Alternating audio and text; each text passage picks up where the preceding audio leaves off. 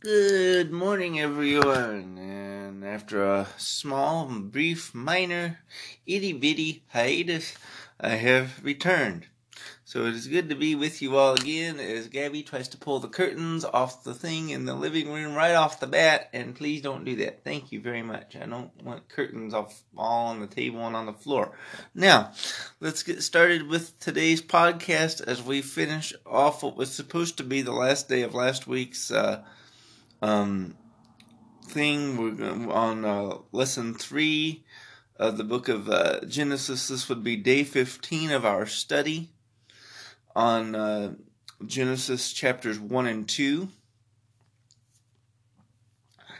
And with that, we're going to be doing some further explanation into the Word of God.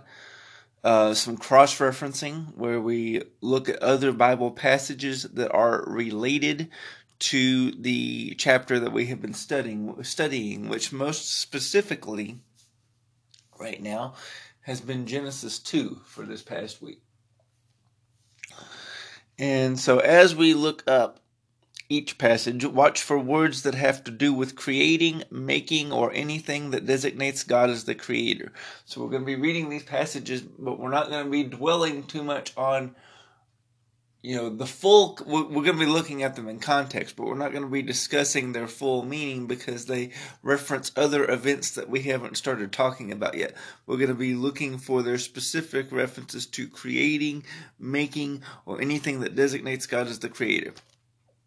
And so the first passage we're going to be looking up is genesis chapter 6 verses 6 and 7 so I will pull up my YouVersion Bible app here. And so read, click on the book name. We will go to the book of Genesis, chapter 6 and verse 6. Okay, now reading out of the New International Version, it says, The Lord or Yahweh regretted that he had made human beings on the earth.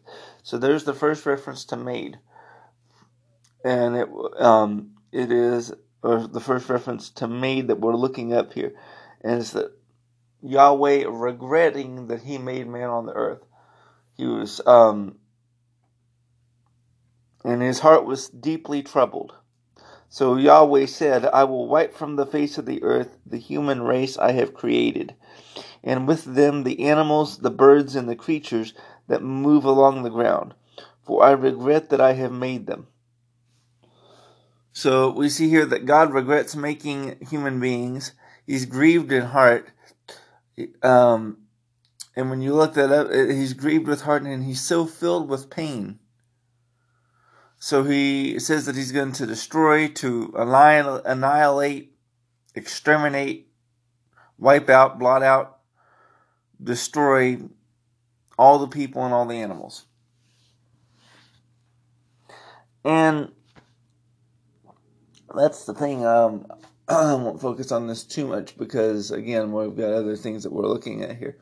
But a lot of people make the assumption that, or even if they don't make the assumption, when they see Noah's flood playing out in their head, sometimes I think people look at it, especially unbelievers, as God relishing, uh, watching as His creation begs for mercy as they're drowning during Noah's flood.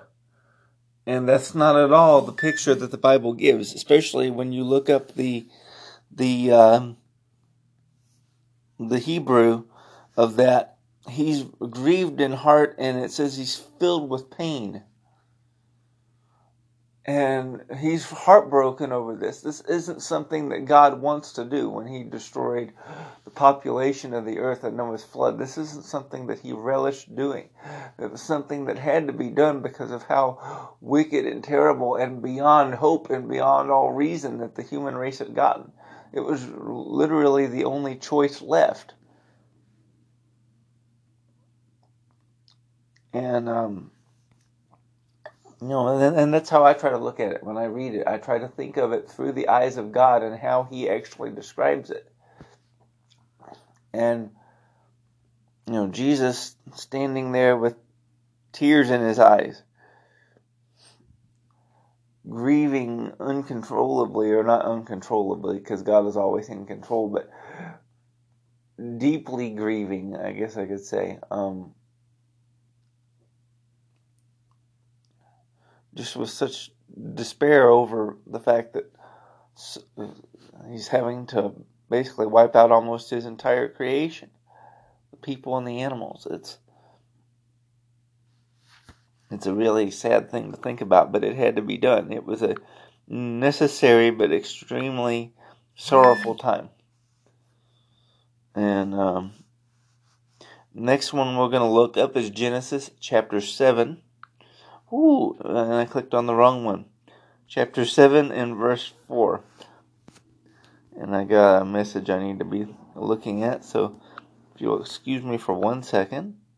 Okay, as I cough and make noises. Okay, Genesis uh, 7 4. We're going to go to Genesis chapter 7 verse 4, which I happen to just have up on the phone. So, how about that?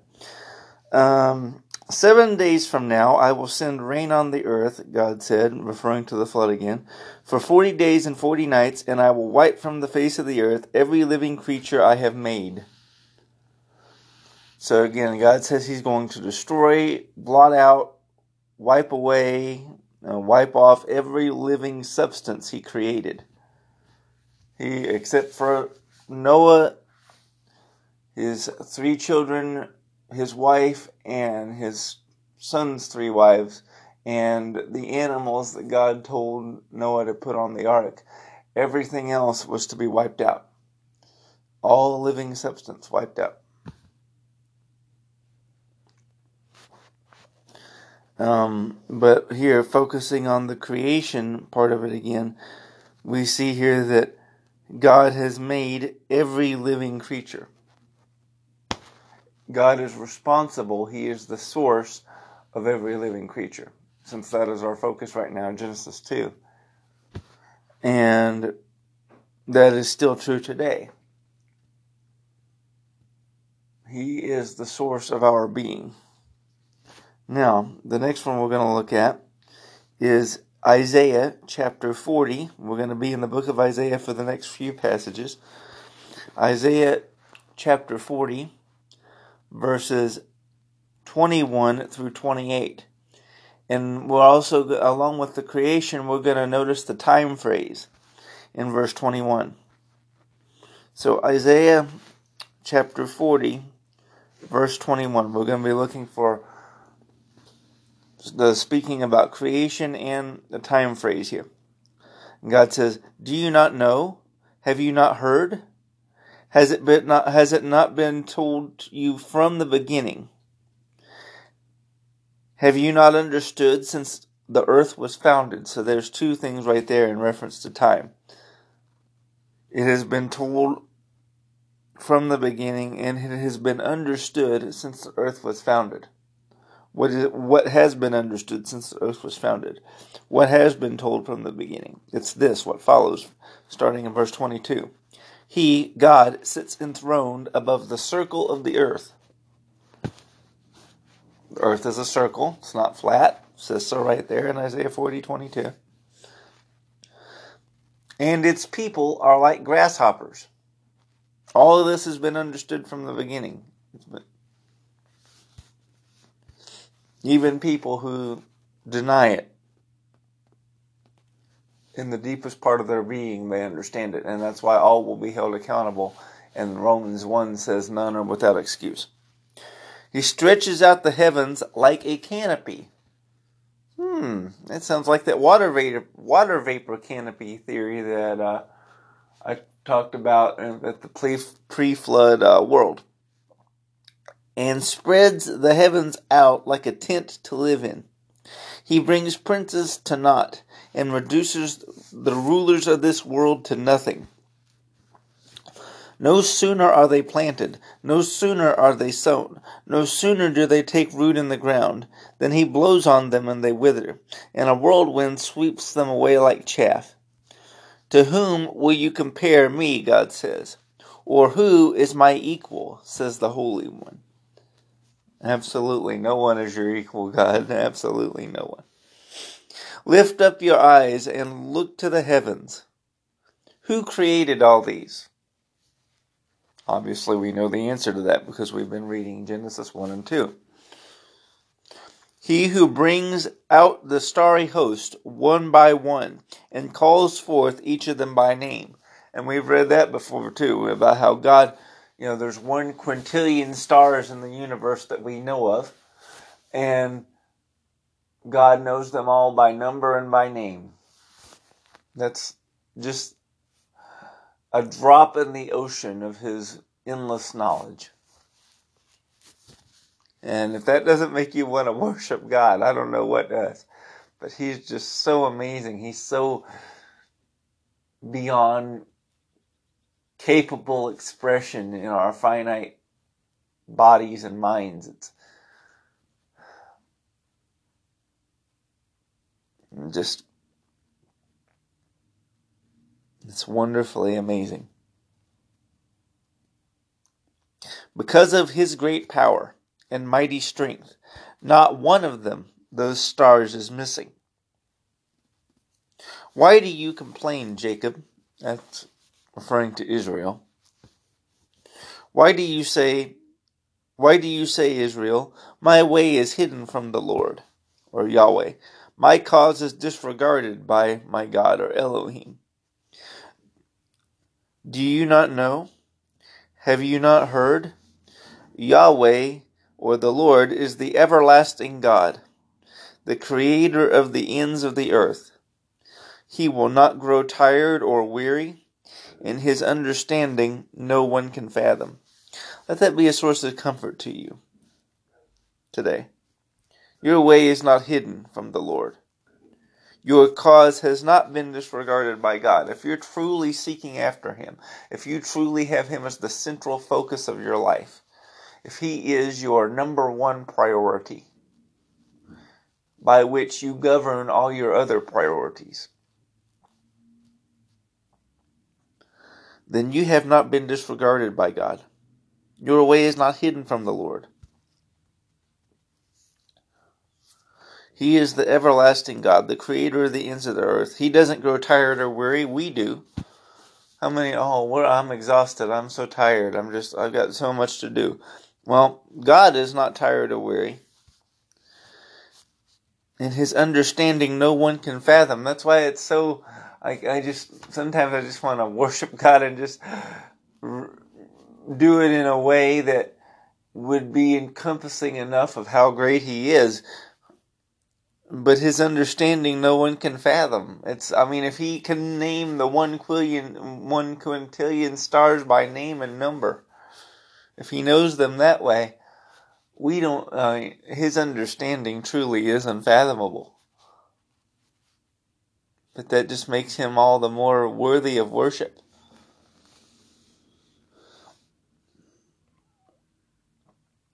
Now, Isaiah chapter 45, verses 11 and 12 is our next one. Isaiah 45, 11 and 12. This is what the Lord says, the Holy One of Israel and its Maker, concerning things to come. So we see another reference to Maker there. The Holy One of Israel and its Maker. So we see here that God is the creator of Israel. And I've heard I've heard Pastor John Hagee say this more times than I can count that Israel is the only nation that has ever been created by a sovereign act of God. All other countries have been have come about via different geopolitical circumstances, wars, um, things like that, uh, wars for independence, wars to oppress people, um, wars over certain natural resources or ideologies or just political upheavals and changes. Every nation on earth has been come about by this means, but Israel is the only nation that was created directly and exclusively as a sovereign act of God without any human input. Basically. And so we see that as you know, and so Yahweh, our God, the God of the Bible, is Israel's maker. And he says, Concerning things to come, do you question me about my children? I'm referring to the Israelites here. Do you question God about Israel? You shouldn't. He has an everlasting covenant with them that is still in effect to this day. Do you give me orders about the work of my hands? It is I who made the earth and created mankind on it. My own hands stretched out the heavens. I marshaled their starry hosts. So you don't have a right to question God about Israel, God's creation, or anything regarding the earth or the heavens. Or at least, well, uh, you have a right to question. You don't have a right to doubt. it's not recommended because God has made all these things.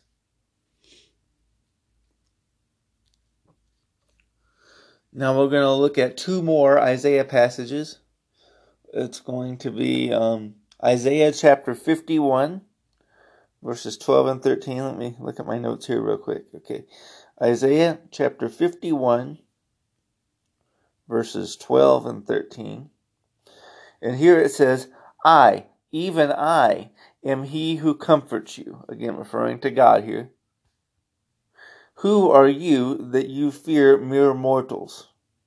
Human beings who are but grass, that you forget the Lord your Maker, who stretches out the heavens, and who lays the foundations of the earth, that you may live in constant terror every day, because of the wrath of the oppressor, who is bent on destruction. For where is the wrath of the oppressor? That was going into verse 13. But God is basically saying here, Look, I'm your comforter. So you don't have to fear mere mortals. And this is very applicable to today's time. Are, are you afraid of what the government could do to you if you disobey uh, a, a, an executive order or some guideline that hasn't been passed by law that says uh, you have to stay home forever and a day, you have to stay home indefinitely, you can't go here or do that. Why do you fear mere mortals? Why do you fear reprisals from human beings, in other words? Human beings are but grass. Let us not let the fear of man cause us to forget our Maker, who stretches out the heavens and lays the foundations of the earth.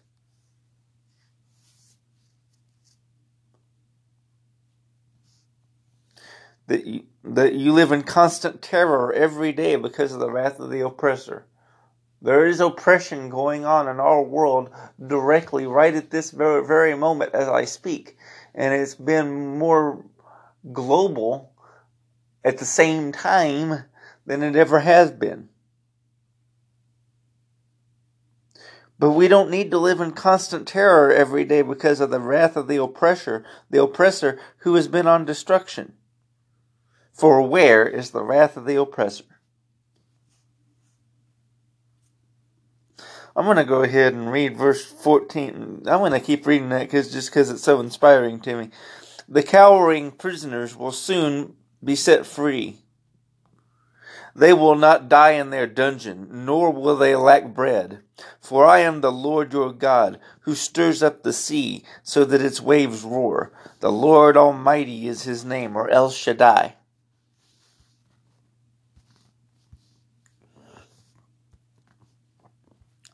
I have put words in your mouth and covered you with the shadow of my hand. I who set the heavens in place, who laid the foundations of the earth, and who say to Zion, You are my people. That is the God who we can depend on and look to in times of oppression. Man, I love that. I think I'm going to share that just because I liked it so much.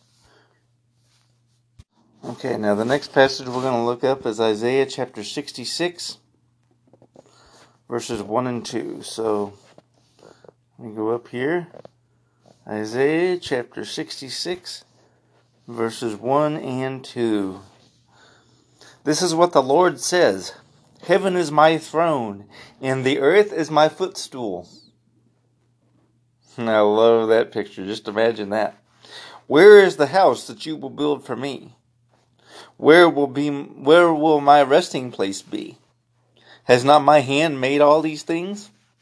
There's another reference to made, God making all these things. All all things were handmade, and so they came into being, declares the Lord. These are the ones I look on with favor, those who are humble and contrite in spirit. You want to know who God favors? You want to know whose side God is on? The ones that I, the one that he looks on with favor are those who are humble and contrite in spirit, and who tremble at my word. Do you tremble at his word?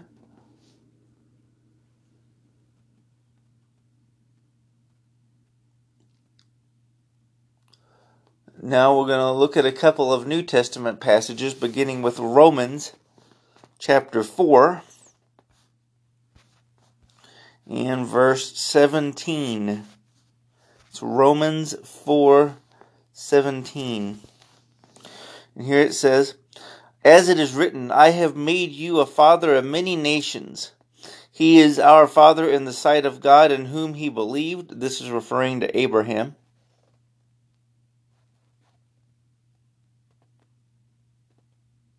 the God who gives life to the dead and calls into beings thing, calls into being things that were not. So how is God described here? God is described as the one who gives life to the dead and calls things into being that were not. So God created again, this, this reinforces the idea that God created the universe out of nothing in Genesis 1 because he's talking about how he made things out of nothing. He created them ex nihilo.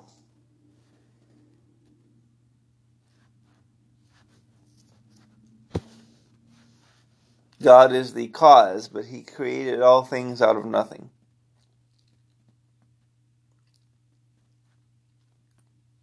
Now,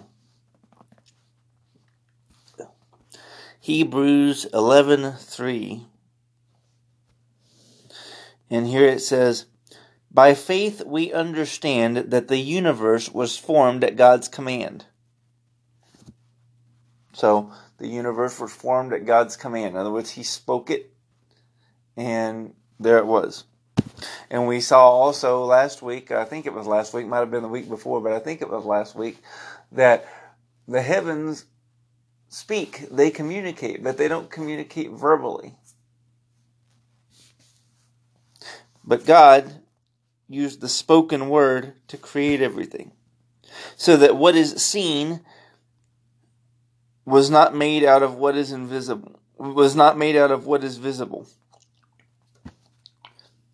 So visible things made out of invisible things that we can't see. Gee, know, almost sounds scientific, doesn't it? the visible made from the invisible. How about that? Okay. So now we're going to look at some other passages about God and creation and the passages that demonstrate God's sovereignty over all. And as we look these up, I want you to pay attention to the setting and the occasion of God's word in each passage. And these can become such a blessing to you personally if you'll take them to heart. Um, so, the, the first one that we're going to look at is Psalm 33, verses 6 through 15. This is Psalm, as soon as I can find it. Psalm 33, beginning in verse 6 and going to verse 15, so the end of the psalm. By the word of the Lord the heavens were made, their starry host by the breath of his mouth. He gathers the waters of the sea into jars, he puts the deep into storehouses. Let all the earth fear the Lord. Let all the people of the world revere him. Hi, Ginger. For he spoke, and it came to be. He commanded, and it stood firm. The Lord foils the plans of the nations. He thwarts the purposes of the peoples, but the plans of the Lord stand firm forever. The purposes of his heart through all generations. Blessed is the nation whose God is the Lord, the people he chose for his inheritance. Again, this would be Israel. Blessed is the nation whose God is the Lord. From heaven the Lord looks down and sees all mankind. From his dwelling place he watches all who live on earth. He who forms the hearts of all and considers everything they do. So we see here that the heavens are made by God's word, the starry host were made by his breath. As he spoke them into existence, he literally breathed them out. I heard Jesse Duplantis one say say one time he blew his nose and there popped out a galaxy. But it just came to me. I remember Jesse saying that one time and it made me laugh. But uh, he gathers seeds into jars, uh, deep into storehouses. He spoke. He spoke commands, and things came to be and stood firm. Um, he watches from heaven. He sees every. He sees everyone. Considers everything we do, and formed our hearts. It's a summary of that passage. he blew his nose, and I popped a galaxy.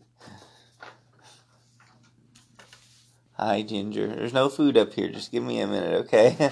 We're almost done here, alright? I'm on the last set of passages, and then I have a little conclusion to do, and then uh, we'll be done, and I'll get you some more cat food, okay? Okay? Okay, Ginger? All right, but I need you to get off my notes so I can see what I'm doing, okay? And give you kisses, okay? I tell you what, you're not gonna let me finish this until I get you food, are you? Okay, I don't blame you. Hang on one minute, let me do this, I'll be right back. Okay, I got the food and water. They should be happy for now. So, um, now we're going to go to Jeremiah chapter 32, verses 17 through 27. Again, that's Jeremiah chapter 32.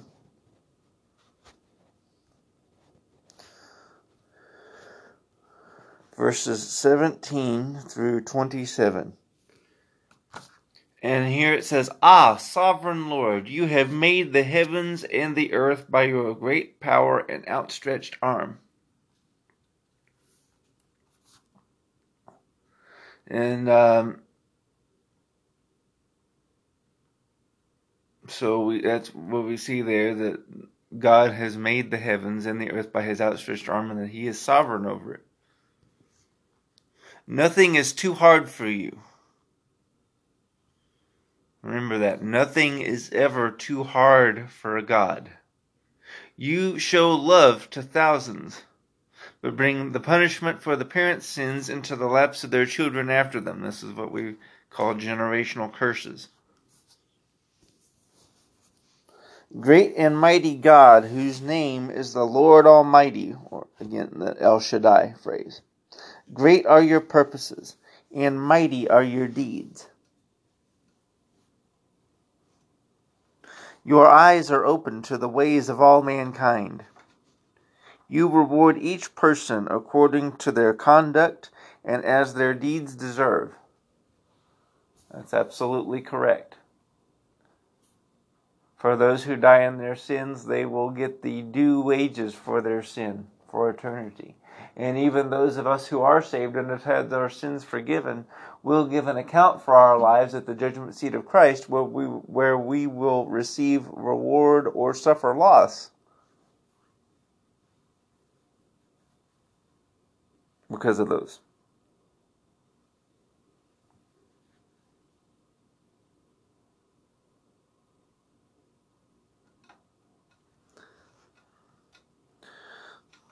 So great are your purposes, mighty are your deeds. Your eyes are open to the ways of all mankind. You reward each person according to their conduct and as their deeds deserve. You perform signs and wonders in Egypt and have continued them to this day in Israel and among all mankind, and have gained the renown that is still yours. You brought your people Israel out of Egypt with signs and wonders, by a mighty hand and an outstretched arm, and with great terror.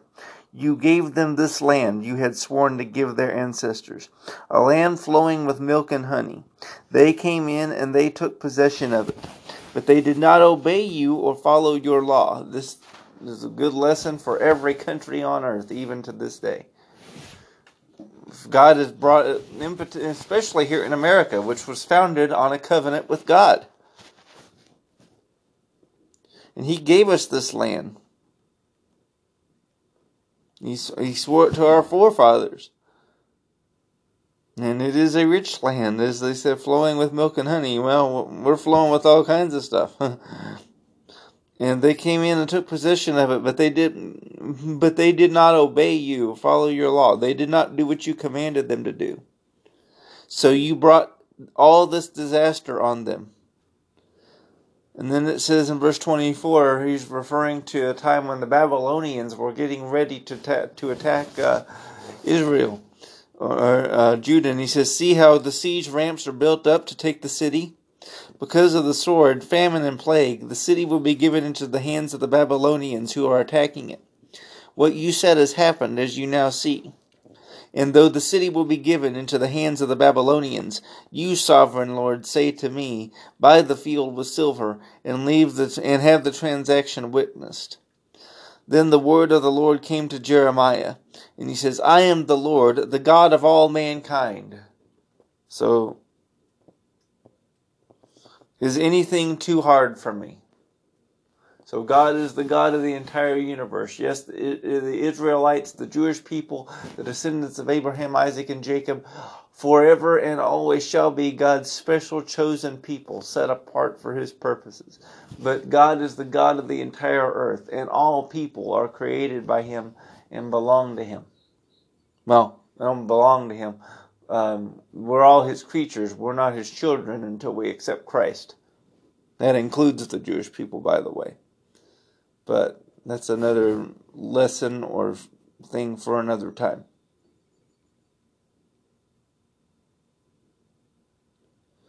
Now we're going to look at Isaiah, going back to Isaiah again, chapter 37, verses 14 through 20. Isaiah chapter 37, verses 14 through 20. And here it says Hezekiah received the letter from the messengers and read it. Then he went up to the temple of the Lord and spread it out before the Lord.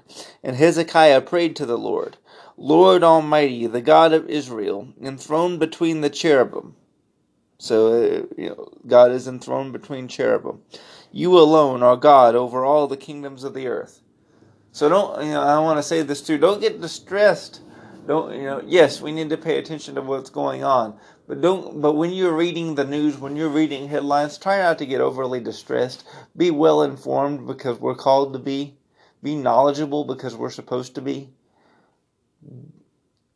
But don't let it bother you when things seem like they're going out of control or going bad.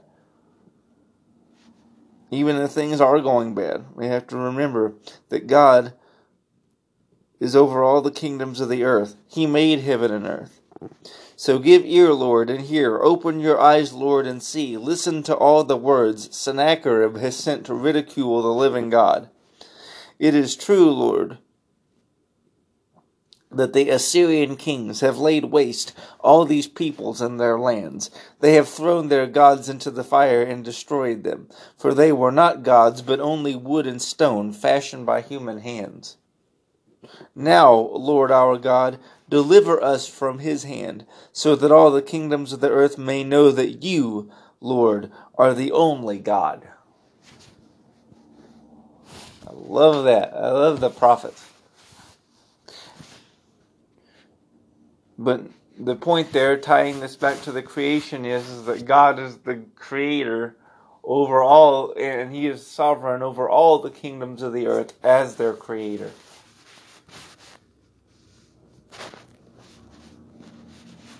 And now we're going to look at Acts chapter 17, verses 20, verses 22 through 26.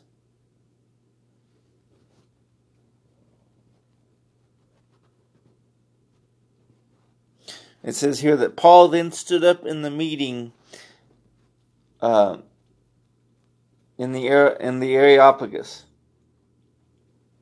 and said, "People of Athens." So now we know who Paul is speaking to.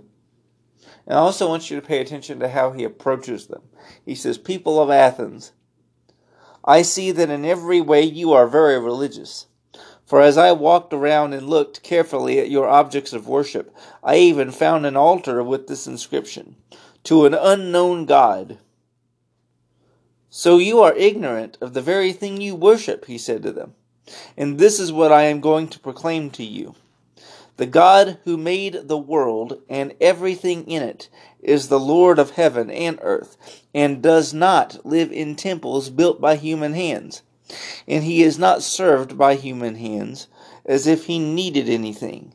Rather, he himself gives everyone life and breath and everything else. From one man he made all the nations, that they should inhabit the whole earth, and he marked out their appointed times in history and the boundaries of their lands.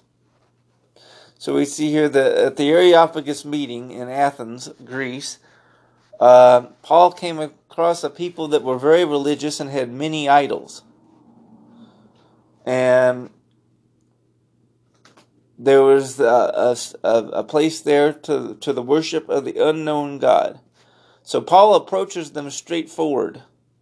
He doesn't water anything down. He doesn't say, Oh, let me uh, invite you to a barbecue and, and maybe I can establish a non confrontational relationship with you. No, he, he goes straight at them. He goes right to them. He's very straightforward. He doesn't water anything down. He does it in love because he cares about them. That's the only reason he does any, any of this. When Paul was going around on these missionary journeys trying to convert the world for Christ, it was it was out of love. It was because he cared about them and he didn't want to see them suffer eternally in hell. He did it in love, but he was strong the, it talked about how the world and the, the heavens and the earth were, were not made by gods made with human hands, made by idols that need to be served by people who make sacrifices to them, like uh, you know, food sacrifices, wine sacrifices, human sacrifices, whatever.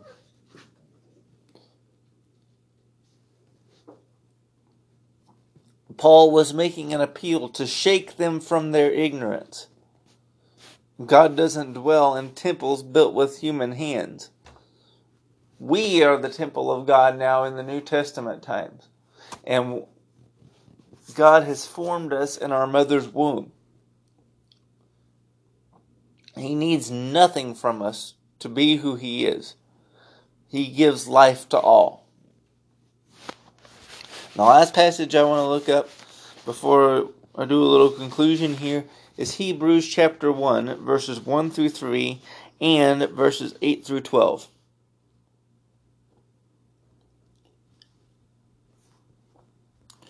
Hebrews chapter 1, verses 1 through 3, and then we're going to skip down to verses 8 through 12. It says, In the past, God spoke to our ancestors, the Jewish people, through the prophets as many at many times and in various ways. It's part of what we've been reading today, some of the prophets that God spoke through.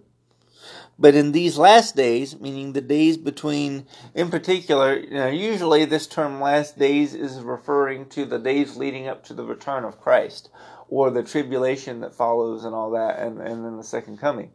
But there's only two places in the Bible where the term last days has a broader meaning, and this is one of them. In this particular passage, last days is referring to the days, the age of basically the church age, the days between the first and second comings of Christ. He has spoken to us by his Son whom he appointed heir of all things, and through whom also he made the universe. So again, we see how the universe was made. We made a big point of this the first week of this study. How was the universe was made? He was it was made through Jesus. The Son is the radiance of God's glory and the exact representation of his being, sustaining all things by his powerful word. After he had provided purification for sins, he sat down at the right hand of the majesty in heaven.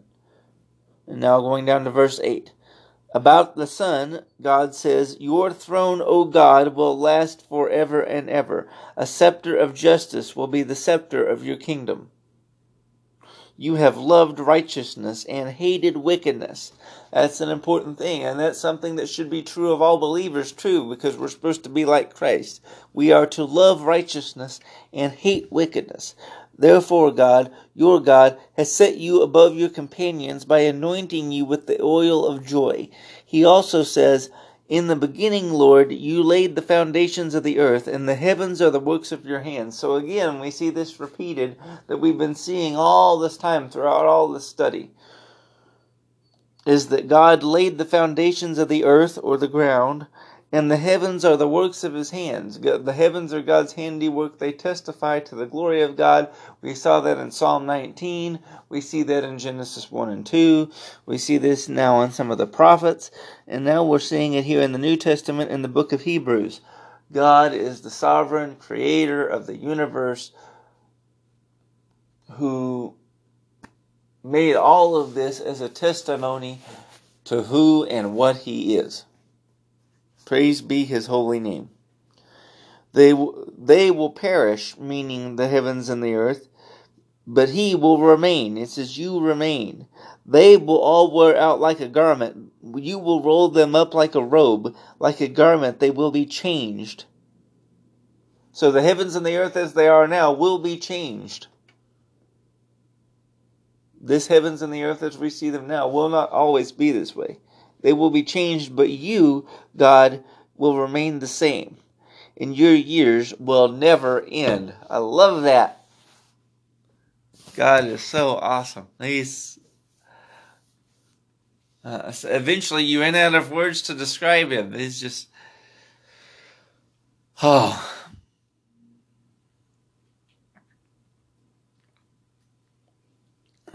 I love worshiping our Lord.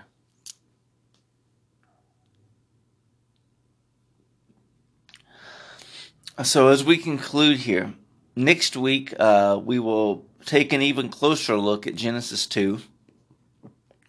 It's like, remember, in uh, the first week we looked at a kind of an overview of Genesis 1. And then the second week we kind of zoomed in on Genesis 1 and took a closer look at it. Well, this week has been kind of an overview of Genesis 2, and next week we're going to zoom in on Genesis 2 like we did on Genesis 1.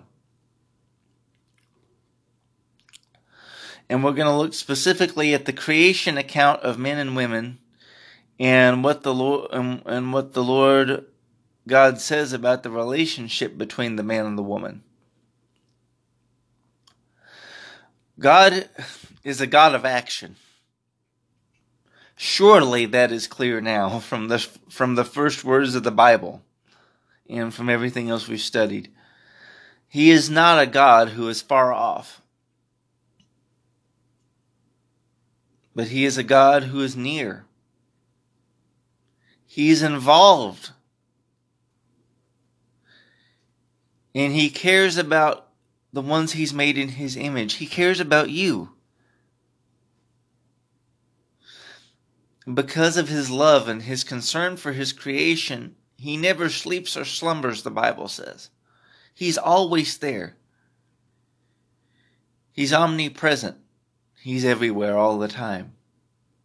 He's omnipotent. He's all powerful. He's our sustainer as well as our creator. The Bible says that God is our very present help in the time of trouble, the one whose ear is open to all who cry to him. If you want his ear to be open to you, all you have to do is cry out to him. If by his word he created the heavens and the earth, then is anything too difficult or impossible for him? No, it is not. Nothing is too difficult or impossible for God. Because by his word, he created the entire universe, visible and invisible. He is God, Abba Father, to all who come to him through his Son, Jesus Christ. So please think upon these things. And ask yourself why people have such a hard time taking God at His word, believing what He says regarding the creation of this world and all that's in it. I think, you know, well, that, that's a good question to ask as we end this. Why do people have such a hard time taking God at His word? It's not due to lack of evidence. The evidence of His creation is all around us. Our founders would have said that all of this is self evident. It's not a lack of evidence. It's not not that God hasn't provided enough proof of his existence. That's why he doesn't seek to prove his existence, because he's made the creation the most obvious evidence of it.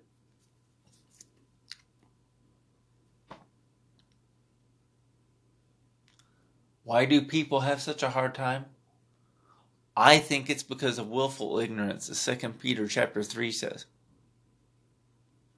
It is by willful ignorance that people are unaware of all that our God is. It is by sheer ignorance, willful ignorance, not because there's not enough evidence, but because they choose not to believe they don't want to believe it. So they come up with other theories. They come up with atheism. They come up with other false religions. They come up with their own ideas, their syncretistic ideas of to explain life and our origins and our destinations and all that. They come up with all that because at the core people love their sin. This is what John 3 says. The people love their sin, and that's why. It's not due to a lack of evidence. The reason why people have such a hard time accepting the creation account as opposed to evolution or any other theory is because if they accept the creation account, then by definition that makes them accountable to that creator. And they don't want that.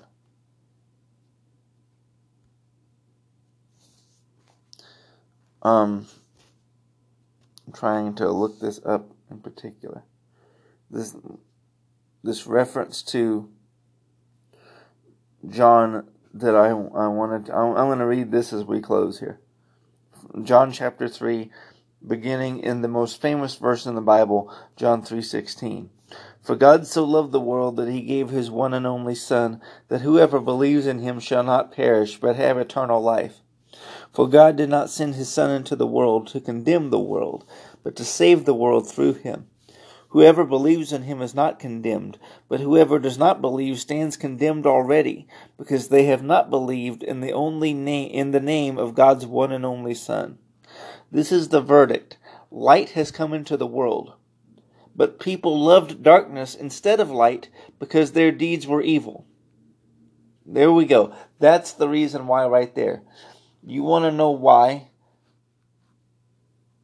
people have a hard time believing what God says regarding the creation of the world and all that's in it?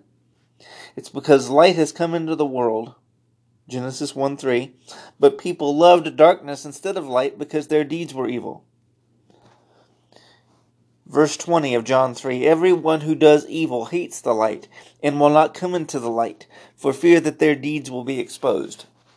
That's another reason people don't want to come into the light because their deeds will be exposed. They're like little cockroaches that run and hide when the light comes on. But whoever lives by the truth comes into the light, so that it may be seen plainly that what they have done has been done in the sight of God. That is what it's all about there. That is why people have such a hard time.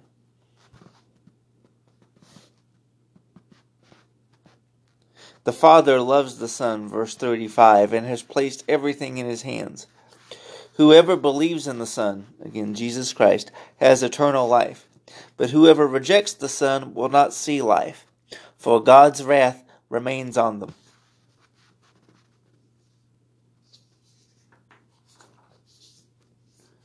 Please believe on the Lord Jesus Christ today. Trust in Him for the forgiveness of your sins. If not, God's wrath remains on you. I don't know how much more time we have before the Lord returns, but I do know that even if it is another few decades off, and I don't think it is, but even if it is, the end of the world, so to speak, comes for every one of us when we die. And you're not even guaranteed your next breath or heartbeat. An aneurysm could take you out like that. Please believe in the Lord Jesus Christ today. Put your trust solely in Him alone and in nothing else for the forgiveness of your sins. Thank you very much. This has been a great experience uh, going through lesson three of this. We're going to finish the next lesson of Genesis 1 and 2 tomorrow. Um, God bless you. Love you all. Talk to you soon. Bye for now.